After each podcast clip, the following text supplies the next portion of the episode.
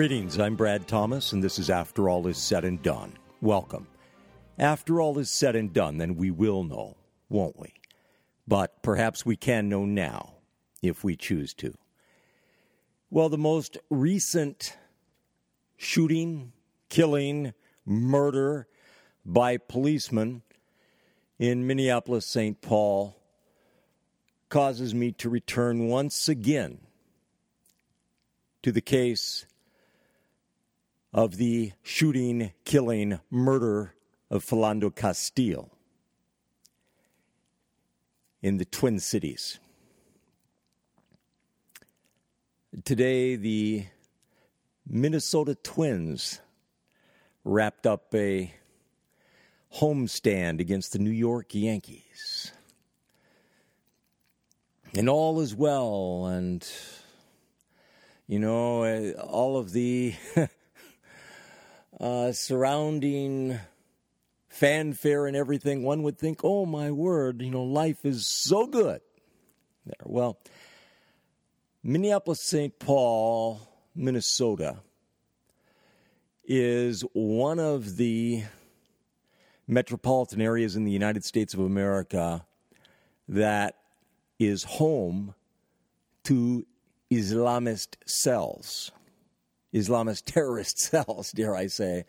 Uh, there is considerable Islamist concentration in the Twin Cities, in that sanctuary state, those sanctuary cities.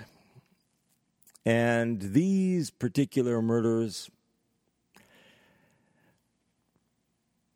are seemingly not related to that, but the reason I mention it is this is that if the police are so incapable and incompetent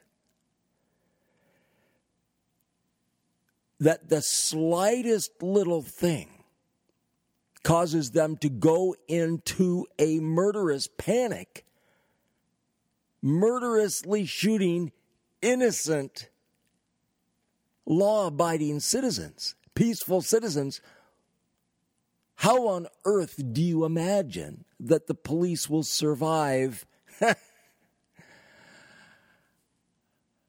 when they are confronted with actual, factual, severe, grave danger? Of course, they won't. They won't be able to protect themselves and they won't be able to protect anybody else.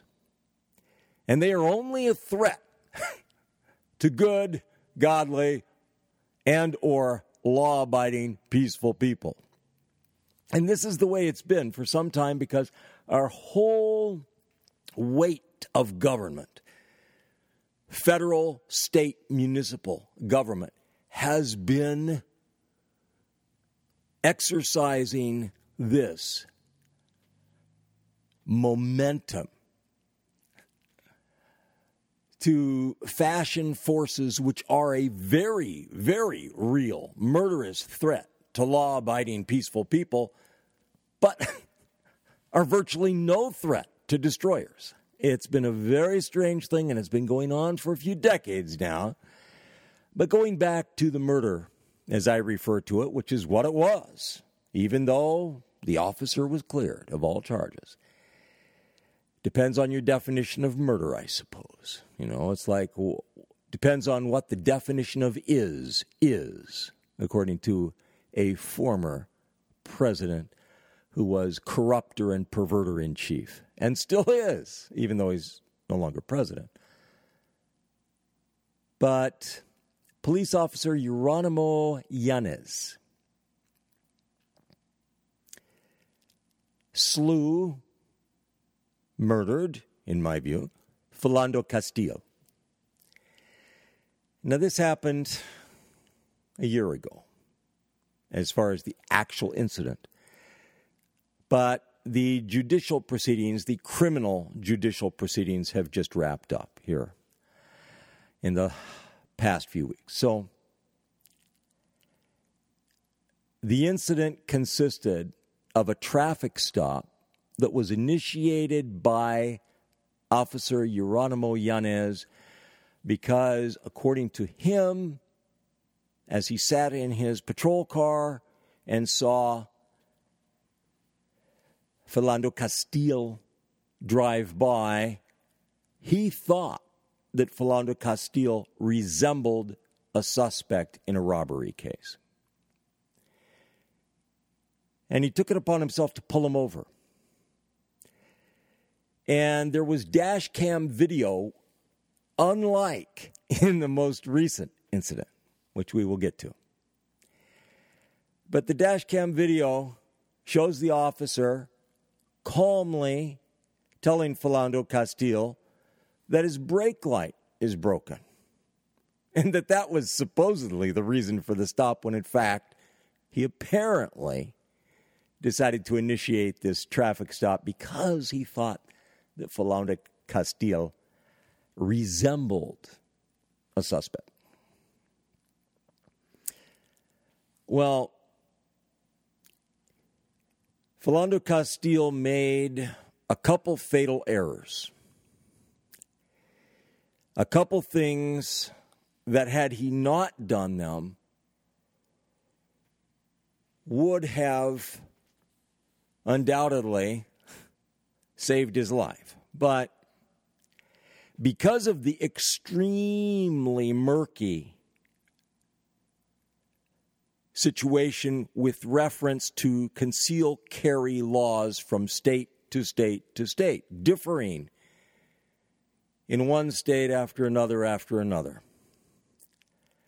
He chose to voluntarily notify Officer Yanez that he was carrying a firearm.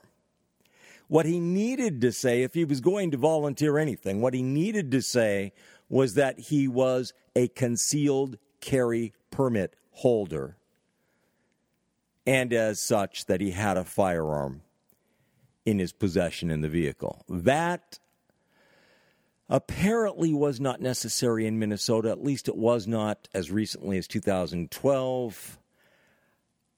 But in many states, that is required that if you are stopped by a law enforcement officer, that you have to voluntarily provide that information. In other states, and apparently in Minnesota at the time of this traffic stop a year ago, there was no such requirement until said law enforcement officer demanded such information. But in any case, Philando Castile volunteered the information that he had a firearm on him. He did not state that he was a concealed carry permit holder, unfortunately. That should not have proven to be a fatal mistake. But given Officer Jeronimo Yanez, it did so prove. So Philando Castile said the following quote, Sir, I have to tell you, I do have a firearm on me. End quote. And he said this calmly.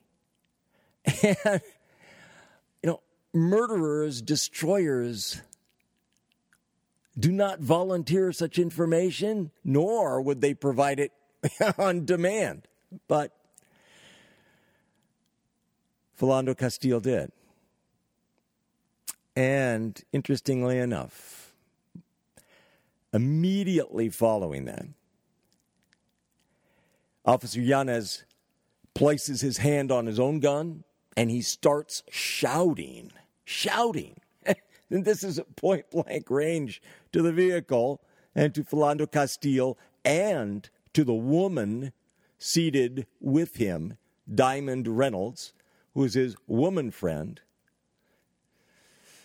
and with her four year old daughter in the back seat. He starts yelling at Philando Castile, Don't pull it out, don't pull it out. Even though he has reached for his firearm and he is withdrawing it. Moments later, he shoots Philando Castile at point blank range, attempts to shoot him seven times, only hits him two times out of seven, but two times is enough to be fatal. Miraculously, the little girl in the back seat is not hit. Miraculously, Diamond Reynolds is not hit. Even though Officer Yanez is such an incompetent shot that seven shots at point blank range, he only hits Philando Castile twice. What took place um, in the moment before the shooting is that Philando Castile attempted to withdraw his ID to show the officer. Another fatal mistake. One fatal mistake, the first one, which initiated everything, initiated the panic reaction, the panic attack by Officer Yanez, was volunteering that he had a firearm. The second was continuing proceeding to attempt to remove the identification which the officer you know, required. If, even after having provided the information that it would have been so much better had he not provided it to the officer, even after that, if Philando Castile had done something which was not required, not called for, but nonetheless had raised his hands, had put his hands up, you know, at the top of the steering wheel, on the dash, something like that. Perhaps, and I say perhaps, perhaps Officer Yanez would not have murdered him. But he did murder him. Perhaps if he had had Diamond Reynolds attempt to withdraw the ID for the officer, perhaps that would have prevented the murder. I think that that actually would have resulted in a double or triple murder. However, that's my my own thinking on that is that this panic-stricken officer would have not only shot Philando Castile but shot Diamond Reynolds and probably because of the spacing in the car so forth also have succeeded in murdering the little girl. But in any case, that's what took place. And a jury just found Officer Jeronimo Yanez not guilty on all three charges, the three charges being one count of second degree manslaughter and two counts of dangerous discharge of a firearm. Perhaps you're wondering, well, okay, where is the count for first degree murder? How about a count for second degree murder? How about a count for first degree manslaughter? No, no such charges. Prosecuting attorney, district attorney had no use in filing such charges. The worst charge, the most serious charge, was second degree manslaughter. This was not accidental. Okay? This wasn't an accidental discharge of a firearm.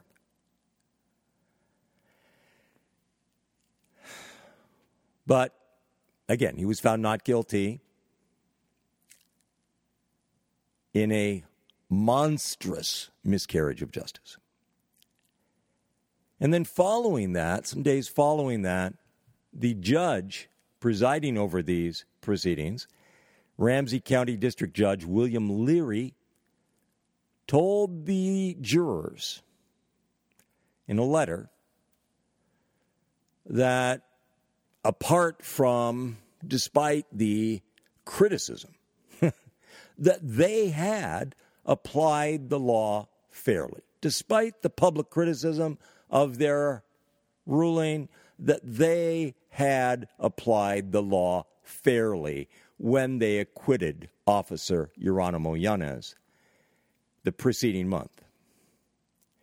To which I say this if they, in fact, applied the law fairly in acquitting Officer Jeronimo Yanez, then the law is fatally flawed, to put it gently and exceedingly diplomatically. If I had been the DA Officer Yanez would not have been charged with second degree manslaughter.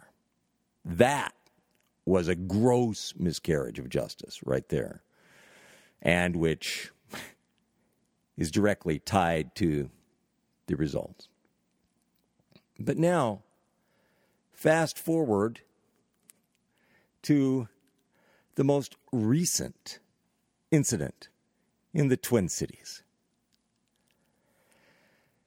An Australian woman, and I will mispronounce her name badly because I haven't heard anything uh, via media to tell me how to pronounce it. So I'll just say Justine Ruzick, and then they have her name as Damon. Well, or it's been pronounced. I did her uh, saw something about Demond, something like that, uh, but I have not heard the pronunciation of her actual name. She's a fiance. You don't change name with being engaged, okay? Not until marriage. Oh, I know we've got all of these new and improved ways of doing things now, but fact of the matter is her name is still Justine Ruzick, or however it's pronounced. Well, she was murdered also by a police officer in the Twin Cities.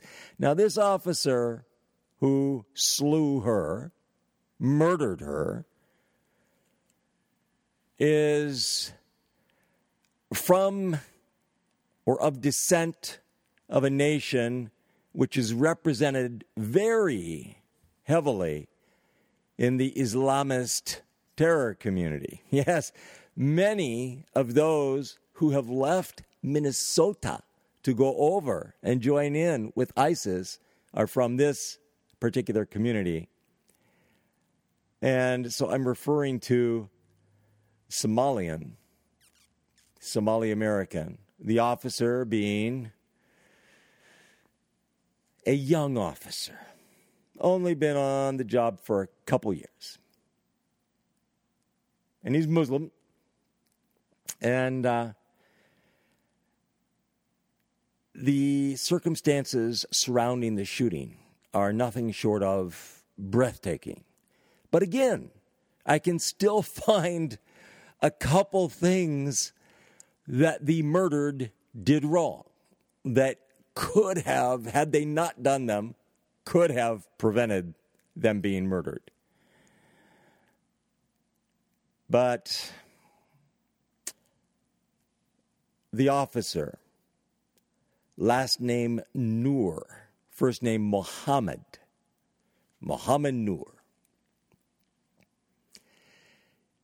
He and his partner responded to a 911 call that Justine Ruzick made. Now, she's Australian, but she's in the United States of America, and it's a little bit murky to me but it sounds as if she's living with her fiance and his son. And living in a neighborhood that was supposed to be a very nice neighborhood.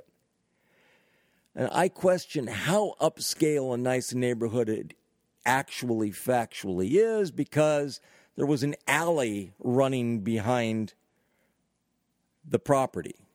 And normally that's a tip off that the community is not that upscale and nice when there are alleys running between properties. It's just, you usually don't find that, okay? Uh, in places where I've lived, that normally uh, is a very clear tip off that you're not in a particularly good neighborhood, a particularly prosperous neighborhood, so on and so forth. But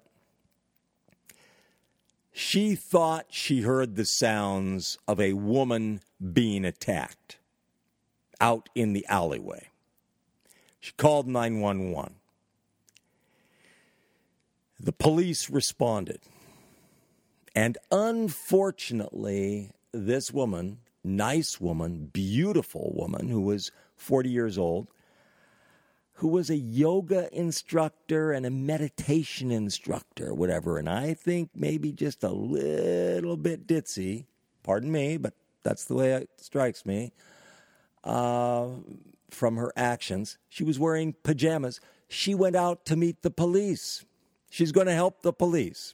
Okay.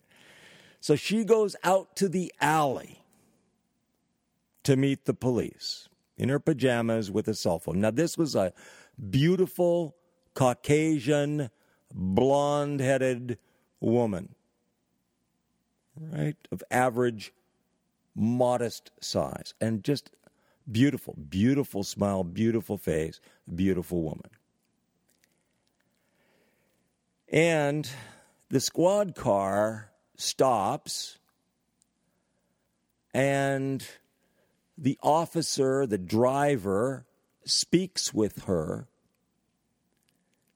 And then there is a, apparently, this is something that's been added very recently, that the driver, the officer in the driver's seat, heard a loud sound. Well, immediately after that, immediately after that, Mohamed Noor draws his weapon and shoots across his partner's body through the window or through the open door. It had to be through the open door because it wouldn't the shot wouldn't have hit her where it did. Struck her in the abdomen and she died. Now why she would have died from one shot to the abdomen the only reason I can think, I know there are vital organs there, but the only reason I can think that she would necessarily have died is that she did not receive immediate medical attention. I am reminded of a shooting, dare I say a murder, from long ago, a celebrity incident. You may recall this, you may not. It depends on your age and so on and so forth. But Andy Williams, a wonderful singer, a wonderful entertainer of the Williams brothers, because they were all very musical, but Andy made his fame and fortunes as a, as a solo singer, not as part of the family. He was married to a French woman, uh, uh, just a, a stripling of a woman, Claudine Longet, who was also a singer. And she left him for a handsome, well built, strapping, extremely outstanding athlete, an alpine skier, a downhill skier, who the only name I know him by is Spider Sabich. I don't know what his actual first name was, but Spider Sabich. And he wooed her away she moved in with Spider, left her husband, Andy Williams. Andy Williams of Moon River fame, you may remember. Uh, she was living with him, living with Spider, and then that was until she killed Spider Sabich. And she shot him to death with a 22 caliber pistol. I don't know if you've shot 22 caliber pistols. Uh, I loathe them because I find that they are incredibly, at least the ones I've shot, are incredibly unreliable. uh, low powered,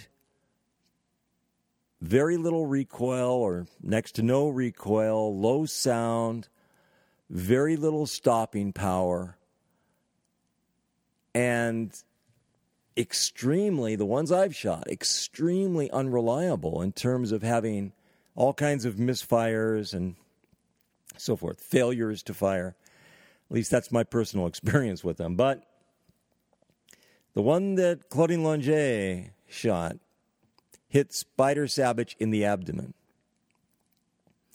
And he bled to death. He bled out. Now, I do not believe that she got emergency services involved there immediately for him. But in any case, could have lacerated an artery, so on and so forth. And he was a young man and an extremely vital one. And he died from just one shot from a 22 caliber pistol. Now, obviously, this is not what this officer in Minneapolis, St. Paul was shooting. I don't know whether it was 9 millimeter whether it was a 357 auto, whether it was a 45. I don't know what the ammunition was, even though I assume it was uh, jacketed hollow point. But I, in any case, this woman died supposedly from one shot to the abdomen. Have you ever heard an incident of a police officer, a law enforcement officer, firing a weapon, discharging a weapon deliberately, firing across the body of their partner while seated in a vehicle? I haven't. I could see that happening in certain circumstances. Let's say they are in gang ridden, gang controlled, gang terrorized inner city. And all of a sudden, some person or persons approach the vehicle very menacingly.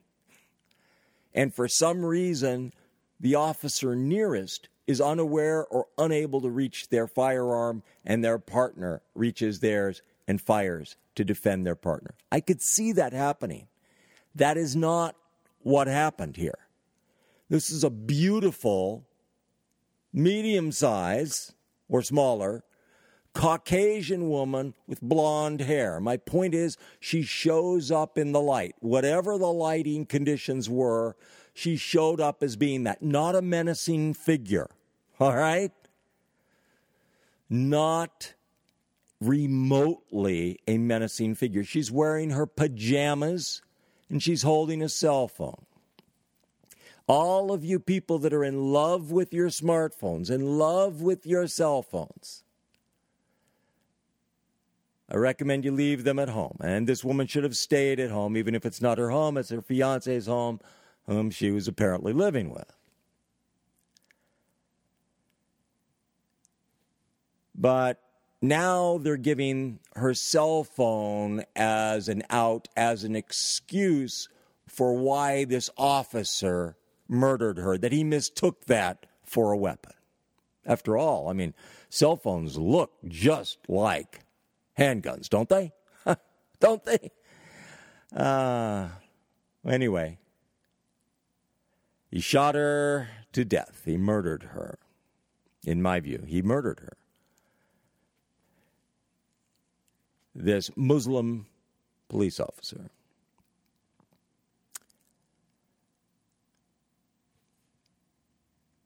Well, if he gets the same jury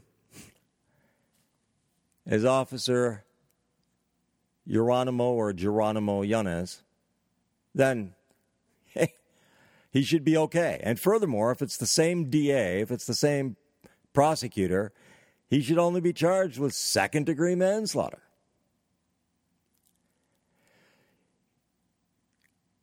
In both cases, at the very, very least, both of these officers were ill trained, ill equipped, ill experienced,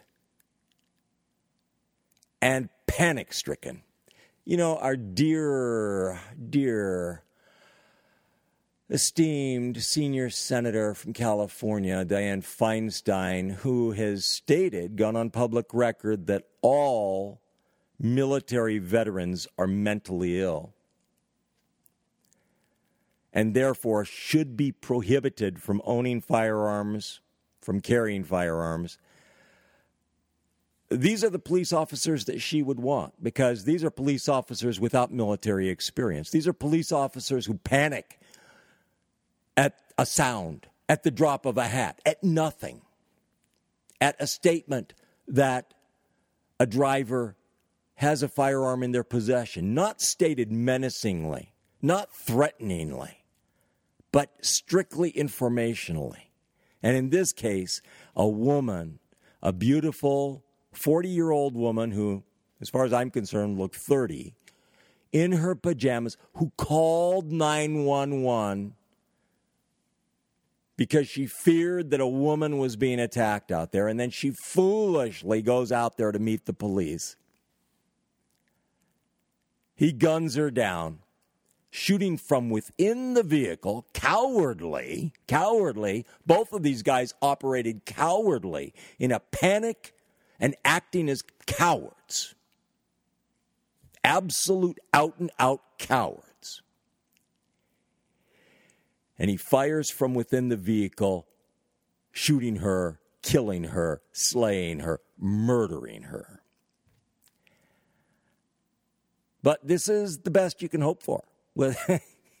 if if the likes of Dianne Feinstein get their way, right? Let's have let's have police who have no experience, who have not been tried under fire, who have no military training, police who of course never owned firearms when they were young, never were trained properly in the use of them because, you know, enlightened states like Washington state you're not allowed to even purchase a BB gun or a pellet gun until you're 18 years of age. Anyway, it's tragic. It's an absolute out and out tragedy and a monstrosity. And as far as I'm concerned, well, we do not have anything re- remotely approaching biblical justice in the United States of America. We haven't for ages. And uh, these particular incidents, what these police officers did in the Bible, if we want to go back to that archaic instrument, the Holy Bible, they're guilty of murder plain and simple, they're guilty of murder, and the penalty for that is execution. Not imprisonment. Not imprisonment, not even imprisonment with hard labor for the rest of their lives. Not that anybody in the United States of America receives that. They can receive that in Cuba and Mexico and North Korea, not here, and China, communist China, you know, for being a Christian, for instance. But no, anyway. I'm Brad Thomas, and this is After All Is Said and Done. In case you missed the introduction, the program is After All Is Said and Done, and I am Brad Thomas, and I am responsible for whatever is wrong with this program. And God is responsible for whatever is right with this program. None.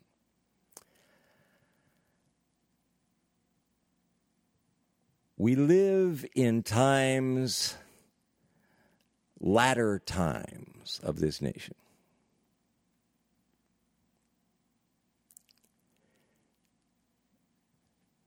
I eh, respect to this day, I respect former President Ronald Reagan. In my view, he's the only president that this nation has had in the past. Oh my gosh, I mean, it is almost 100 years now that was fit that was deserving, that was worthy to be president, and so forth. But that's not to say that he was flawless and that he didn't make all manner of mistakes and so forth. He did. He made some terrible mistakes, such as selecting George Herbert Walker Bush as his vice president.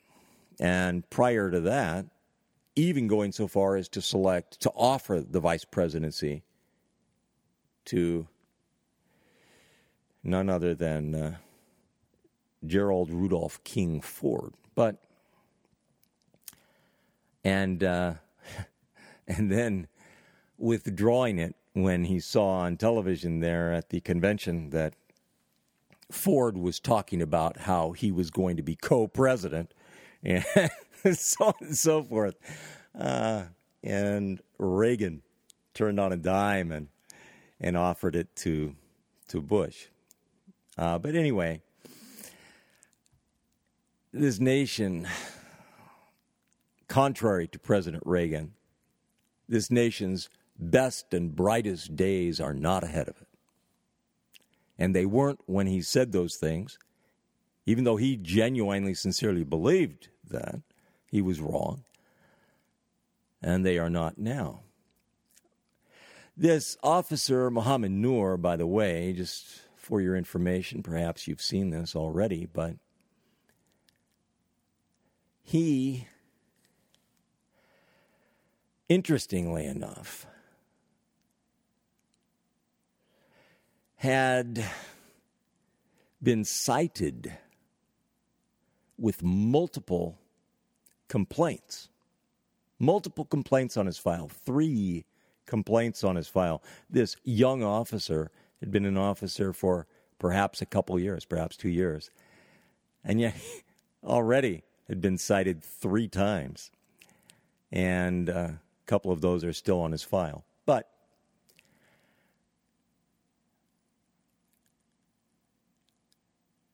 he was to be trusted. And these are the people that are to be trusted with firearms, not you and I, not John Doe citizen, not law abiding citizen, not Mary Dokes, American citizen, mother, and so forth. Now, they're not the ones to be trusted with firearms. And certainly none of the military veterans out there, none, whether those veterans are 95 or whether those veterans are 25. They are not to be trusted with firearms. They are all mentally ill. According to none other than that great, great American and sage Dianne Feinstein, senator from California. Now, perhaps you're willing to give her a pass. You're going to say it was a slip of the lip. Uh, she doesn't really think that. Got news for you if you think that way. what she said was issuing forth from her heart. It was an unguarded moment. She was speaking forth that which she keeps concealed normally. But she was so concerned about her gun control bill failing that she lost it. and she said what she really thought and meant and believed and stands for. It reminds me of this woman, top cop in London, who, following a terrible Islamist terrorist attack recently, she stated that it was impractical and unreasonable to arm all police officers. Yes. Interesting response. Many people attacked, murdered, and the police unable to defend themselves, let alone anybody else. And she takes this opportunity to provide a teaching moment and states that it's unreasonable and impractical to arm all police officers. Hmm.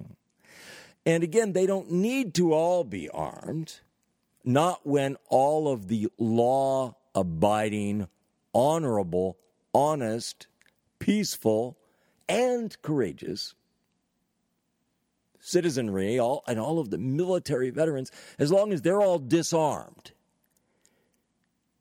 as long as the only ones with weapons are the terrorists, the Islamist terrorists, and the other murderers and destroyers, all of the police don't need to be armed because they can round up the rest of us without requiring all of the police to be armed. But I digress. So,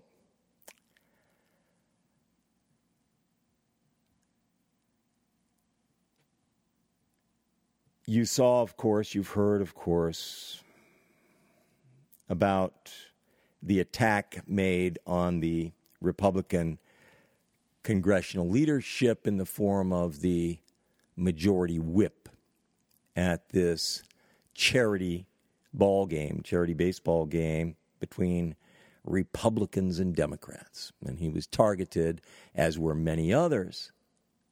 And he was shot in the hip not shot in the abdomen, like this dear woman was, not shot with a handgun, shot with a rifle in the hip. And yet we had these wonderful people, wonderful Democrats.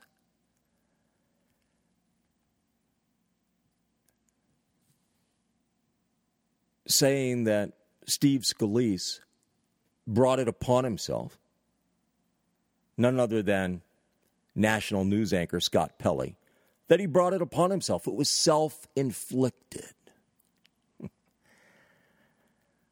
or these Democrat officials who said that they are glad that he got shot, that they wished that he were dead, and mocking him and making fun of him, deriding him for having wept after having been gravely wounded with a rifle shot that went from one hip to the other and caused grave injury throughout his body and very, very, very nearly cost his life. But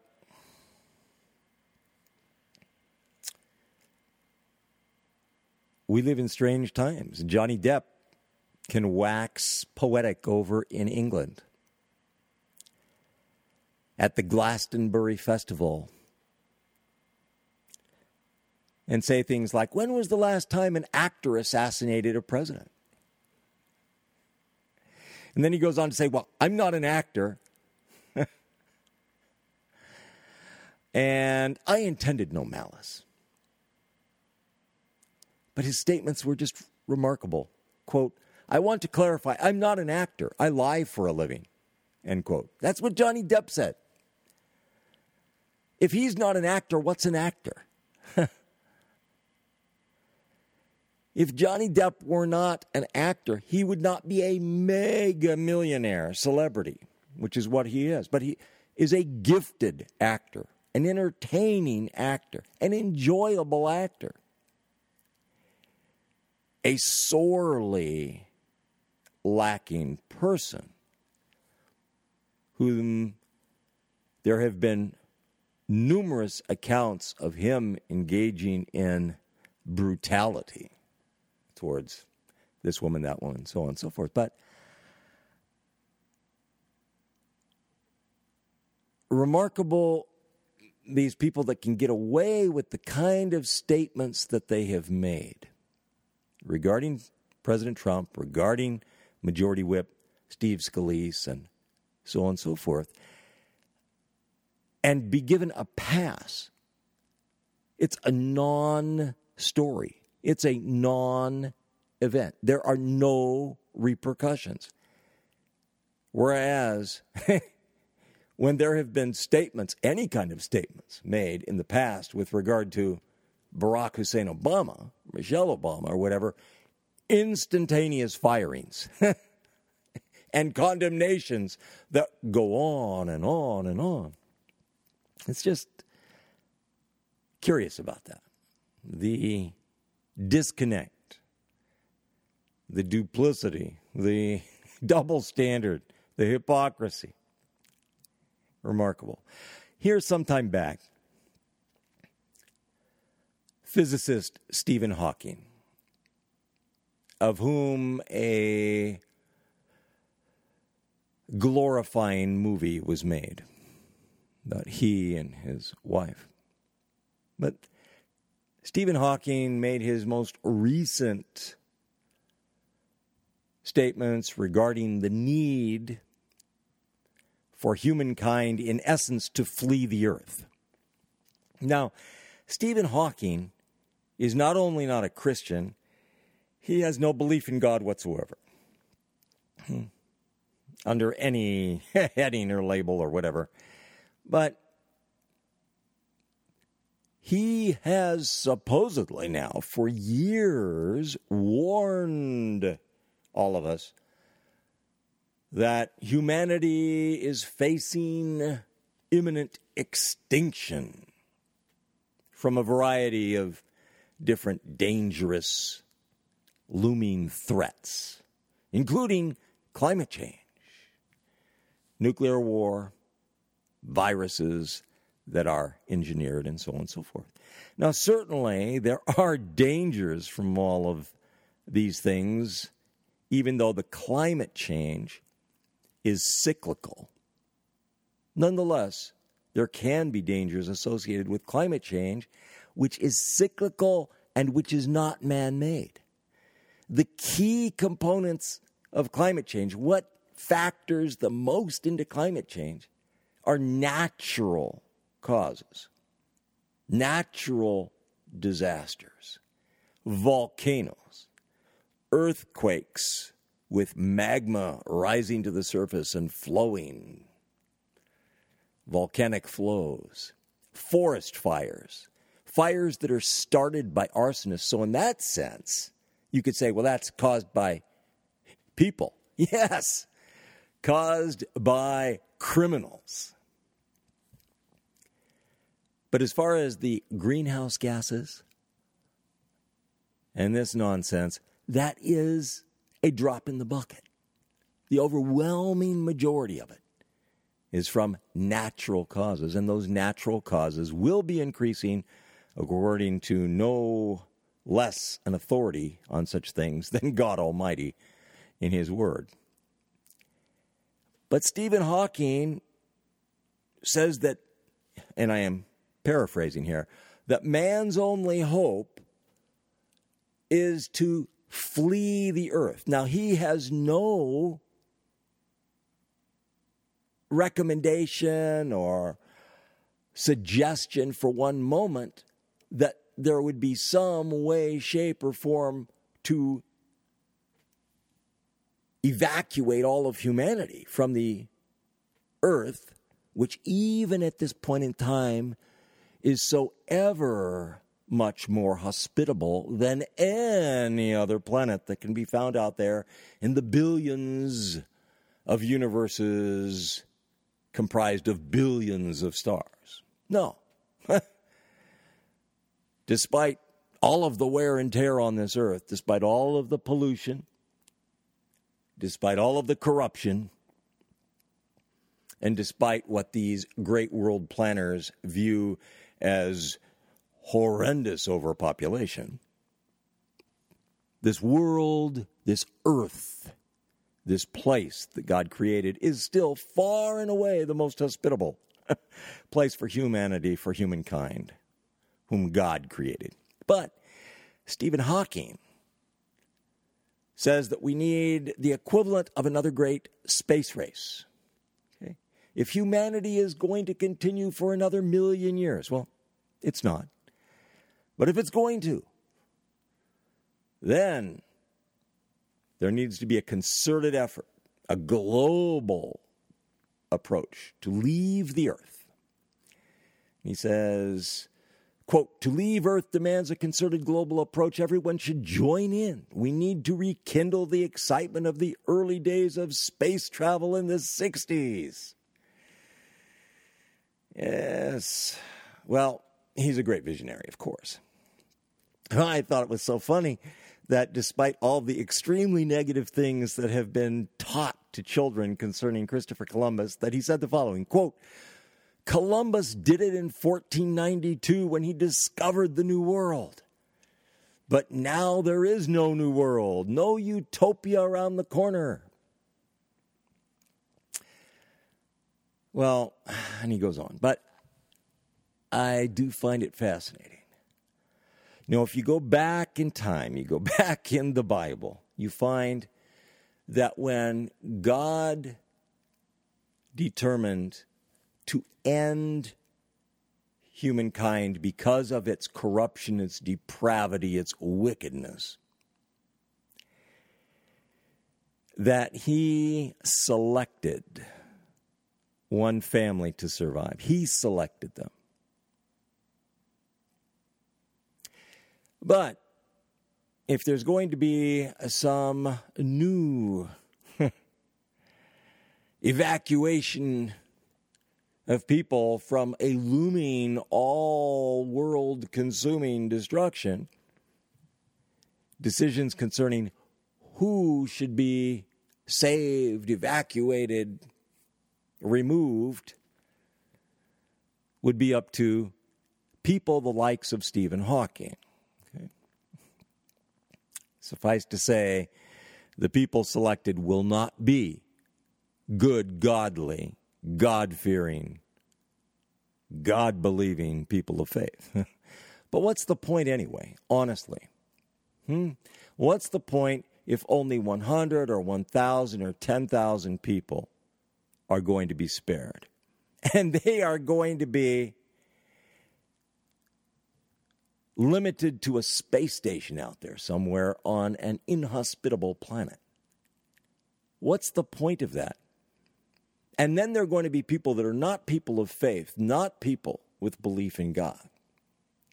I mean, it is the vainest of vain ideas. The vainest of vain ideas. To think that there is some virtue in doing that. Here we live on this earth, which is increasingly perverted. There's an extreme promotion of interracial marriages and families right now.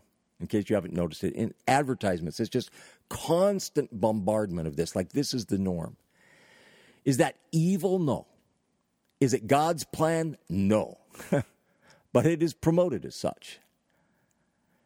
There's aggressive promotion of sodomite perversion of society as being as being the norm, natural, normal, loving, honorable, legitimate, respectable, and demanding respect. The Oregon Department of Motor Vehicles is pushing for a third gender classification for driver's licenses. And that will require all Oregon statewide government databases to be reworked, to be perverted, and at significant cost. Well, this, like the Islamist terrorism, it's going to reach a point at which what little is left of civilization will have to stand up for its existence or be lost under the tsunami flood tides of evil. And do you imagine that God will tolerate this destruction of his creation much longer. Not going to happen. How convenient that the Sodomites have perverted God's rainbow to be one of their most recognized symbols of their hateful rebellion against God. I'm Brad Thomas, and this is After All Is Said and Done. After all is said and done, then we will know, won't we? But perhaps we can know now if we choose to. Thank you.